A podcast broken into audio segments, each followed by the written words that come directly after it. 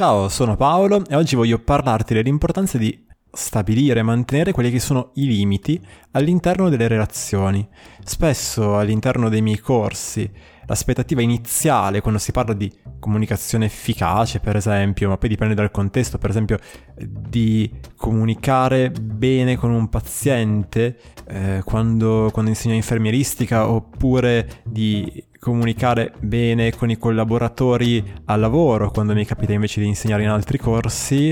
Eh, è quella, l'aspettativa è quella di imparare ad essere gentili, accomodanti. Mi viene in mente un'esercitazione in cui uno degli altri insegnanti interpretava un paziente particolarmente esigente, dalle pretese assurde, e le ragazze che interpretavano invece le varie infermiere, medico e altri personaggi eh, quello che hanno fatto spontaneamente, ma che è normale che, che, sia così perché sono all'inizio, è quello di cercare di, di accontentare questa persona.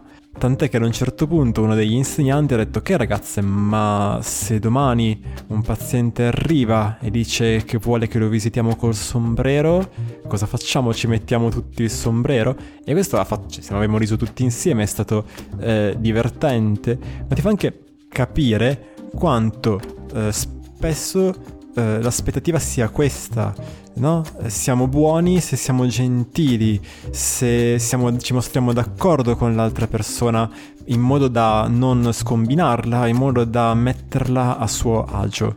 Si tratta però di un comportamento sia inefficace eh, dal punto di vista pragmatico, perché assecondare una richiesta non vuol dire che poi le richieste termineranno, anzi, anzi, la persona recepirà il fatto che può chiederti sostanzialmente qualunque cosa e tu sarai sempre lì a starle dietro. E in più eh, sarai stanco perché avrai sprecato delle energie dietro un qualche cosa che non ti interessava neppure ma è anche discutibile dal punto di vista proprio etico, perché significa in sostanza mentire, mostrarsi, mostrare anzi, quella che è solo una caricatura della propria personalità, una macchietta che non causa alcun disagio, eh, che è, in una parola, innocua. E questo è un problema perché impedisce agli altri, in quanto noi ci nascondiamo dietro questa maschera di persona camaleonte che si adatta a tutte le situazioni, che è sempre d'accordo con chi ha di fronte, eh, che è sempre entusiasta di qualunque argomento l'altro stia parlando, che è sempre disponibile, eccetera. Facendo questo impediamo all'altro di riconoscerci e di decidere in autonomia se continuare ad avere oppure no relazioni con noi. E questo è tanto più problematico quanto più si tratta di una relazione intima. Se da un lato così facendo evitiamo tantissime discussioni e di conseguenza tantissimi rifiuti, il risultato che otteniamo è terrificante. Tutta una serie di relazioni che non valgono nulla, proprio perché sono con delle persone che sono lì per caso, che non hanno mai avuto la possibilità di andarsene, di capire chi siamo e di decidere che magari non gli piacciamo. Allo stesso modo, non mostrandoci mai, non saremo in grado eh, di attirare quelle persone che invece fanno per noi. Non avremo quell'agio nell'utilizzare la nostra personalità che ci permetterebbe di muoversi in maniera più intenzionale per attirare, che si tratti di amici, partner o anche situazioni lavorative che siano più in linea con ciò che siamo noi. Ed infine, tornando al discorso lavorativo per un momento, eh, ostentare questa maschera di gentilezza, che in realtà nasconde, cioè vuole aggirare, affrontare la paura del conflitto, la paura eh, del rifiuto e così via, è problematico eh, perché spesso le relazioni lavorative sono asimmetriche, nel senso che anche se siamo in un gruppo in cui nessuno è propriamente il capo, io potrei essere di fatto eh, l'esperto di un certo campo specifico, mentre tu di un altro. E quindi è importante che quando facciamo la parte che compete me, tu ascolti me e non che faccia di testa tua. E quindi dirai sì, fin qua è tutto fantastico, eh, però è più facile a dirsi che a farsi. No? Io, io, quando penso di affrontare un conflitto mi cago addosso, non so come fare. Ok, proviamo a dare due indicazioni pratiche che possono già essere un utile inizio. Eh, la prima è che se ti ritrovi nella situazione dove il problema è la paura e l'emozione, magari sapresti come rispondere, sapresti come stabilire, difendere i tuoi confini, come dire di no, però hai troppa paura per farlo, un esercizio che può essere utile fin dal principio è quello di scriverle queste paure, di prendersi il tempo quando si è in grado di farlo perché si è in una situazione di calma, per scrivere ad esempio tutto ciò che potrebbe andare male se solo io dicessi quel no, per quanto possa sembrare assurdo, per quanto ehm, possa sembrare improbabile, però comunque scriverlo in modo da affrontare questi pensieri che tanto ci spaventano, anziché cercarli, cercare di scacciarli, che è ciò che dà loro potere. Quindi scrivere, scrivere, scrivere e poi buttare via tutto e poi di nuovo scrivere e più si fa questo tipo di esercizio e più pensiero perde potere su di noi.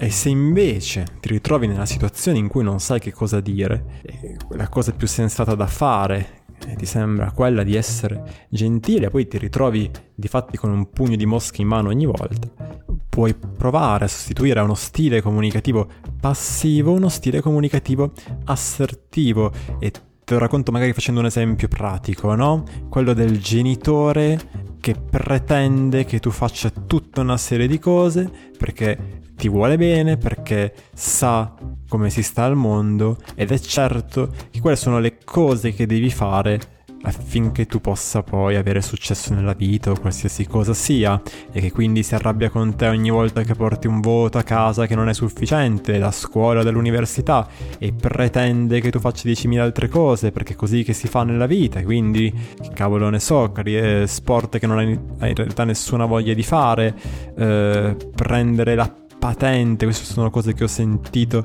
e che mi sono venute in mente adesso piuttosto che essere estremamente disponibile nei suoi confronti perché si sa altrimenti non sei un bravo figlio o magari sei un ingrato, insomma, queste sono critiche manipolative e ti invio, ti, ti, mando, anzi ti metto in descrizione l'episodio dove parlo di questo nello specifico. Ma come rispondi a queste continue pretese? Beh, innanzitutto riconoscendo quello che è il punto di vista dell'altro, che non vuol dire essere d'accordo, che non vuol dire dire hai ragione, ma vuol dire semplicemente, anche se so che può sembrare davvero poco, fargli vedere che hai compreso il suo punto di vista. Il suddetto genitore potrebbe non essere, magari lo è, però noi partiamo dal presupposto che non lo sia, potrebbe non essere un pazzo che vuole farci del male perché è un sadico, ok? Magari è veramente preoccupato per il nostro benessere, anche se lo dimostra con delle modalità un po' discutibili potrebbe valere la pena quindi provare a dirgli che hai capito che lui è proprio preoccupato per te. E come si fa? Gli dici qualche cosa come mi sembra che tu voglia proprio che io stia bene, mi sembra che tu ci tenga parecchio al fatto che io ottenga successo dalla vita. Mi sembra che tu creda che se io faccia tutte queste cose che tu vuoi che io faccia, starò bene. Mi sembra che per te sia molto importante che io stia bene. Sono tutti esempi, sono tutti varianti, tutte varianti della stessa cosa. Lo scopo di questo riconoscimento emotivo è quello di disarmare un'eventuale aggressività presente nell'altro, che non si sentirà quindi più attaccato e quindi non sentirà più la necessità di dover difendere a tutti i costi la sua posizione. E dopo aver fatto questo, che viene comunemente chiamato etichettamento, cioè dare un nome all'emozione, o al pensiero, insomma, stabilire con decisione e mantenere la propria posizione. E quindi diventa mi sembra che tu ci tenga veramente tanto al mio benessere, che io stia bene, ma non posso proprio accontentarti. Mi dispiace. E se a questo la risposta sarà, eh ma come non puoi? Sono cose così semplici, chiunque sarebbe in grado di farle. Mi sembra che per te siano cose proprio facili e che tu creda che se io le facessi farebbero un'enorme differenza. Però non posso proprio accontentarti. E questa seconda modalità si chiama persistenza. E ci serve a, a fare in modo che il discorso eh, non devi trasformandosi in altre cose, in altre discussioni, ad esempio la discussione dove io devo giustificarmi sul perché della mia scelta, non è questa la discussione, la discussione è io non voglio fare quello che dici tu, oppure una cosa eh, tipica delle persone che utilizzano critiche manipolative è portare il discorso sul difenderti dal fatto che, rimaniamo sull'esempio, eh, non sei un bravo figlio, non sei una brava persona, non sei ben educato e, e così via. Mentre non ci interessano tutti questi discorsi, il discorso che ci interessa è che so che potresti essere deluso dal fatto che non possa accontentarti, ma non posso proprio. Devi insistere su questo per il numero di volte necessario, che in genere è poco, è due o tre. Mi ricordo la prima volta che lessi di questa tecnica, quella della persistenza, di averla snobbata, mi sembrava veramente eh, poco efficace, troppo troppo semplice per funzionare davvero e mi sono subito buttato sulle cose più complesse per poi scoprire nella realtà che questo in un numero sorprendentemente alto di situazioni è sufficiente. Ovviamente ci sarebbero altre cose da dire, sicuramente ne parlerò ancora in altri episodi del podcast. Se tu cerchi assertività all'interno del mio podcast trovi già alcuni episodi che parlano di tecniche simili, ma per oggi direi di fermarmi qui. E quindi questo è tutto con l'episodio di oggi. Ti invito a condividerlo, che è gratis, che il modo migliore che hai per fare conoscere il mio lavoro è per tenere vivo questo podcast che vive delle tue condivisioni.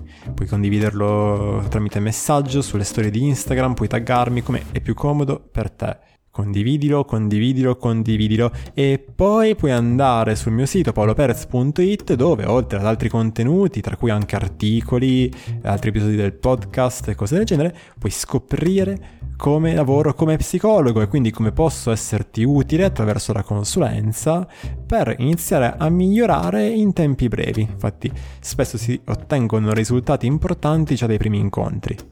Come è possibile? Vai sul sito e scoprilo, in modo da scoprire anche che ricevo anche online, che è una modalità più comoda e piacevole per entrambi. Siamo ognuno a casa sua, comodi come orario, possiamo venirci incontro e come dimostrano tutte le ricerche scientifiche del caso, la consulenza online è tanto efficace quanto quella in presenza. Essere scettici a riguardo è normale, il dubbio è spesso sinonimo di intelligenza ed è per questo che la cosa è stata studiata a fondo. Bene, con questo concludo l'episodio e ti auguro un buon proseguimento. Ciao!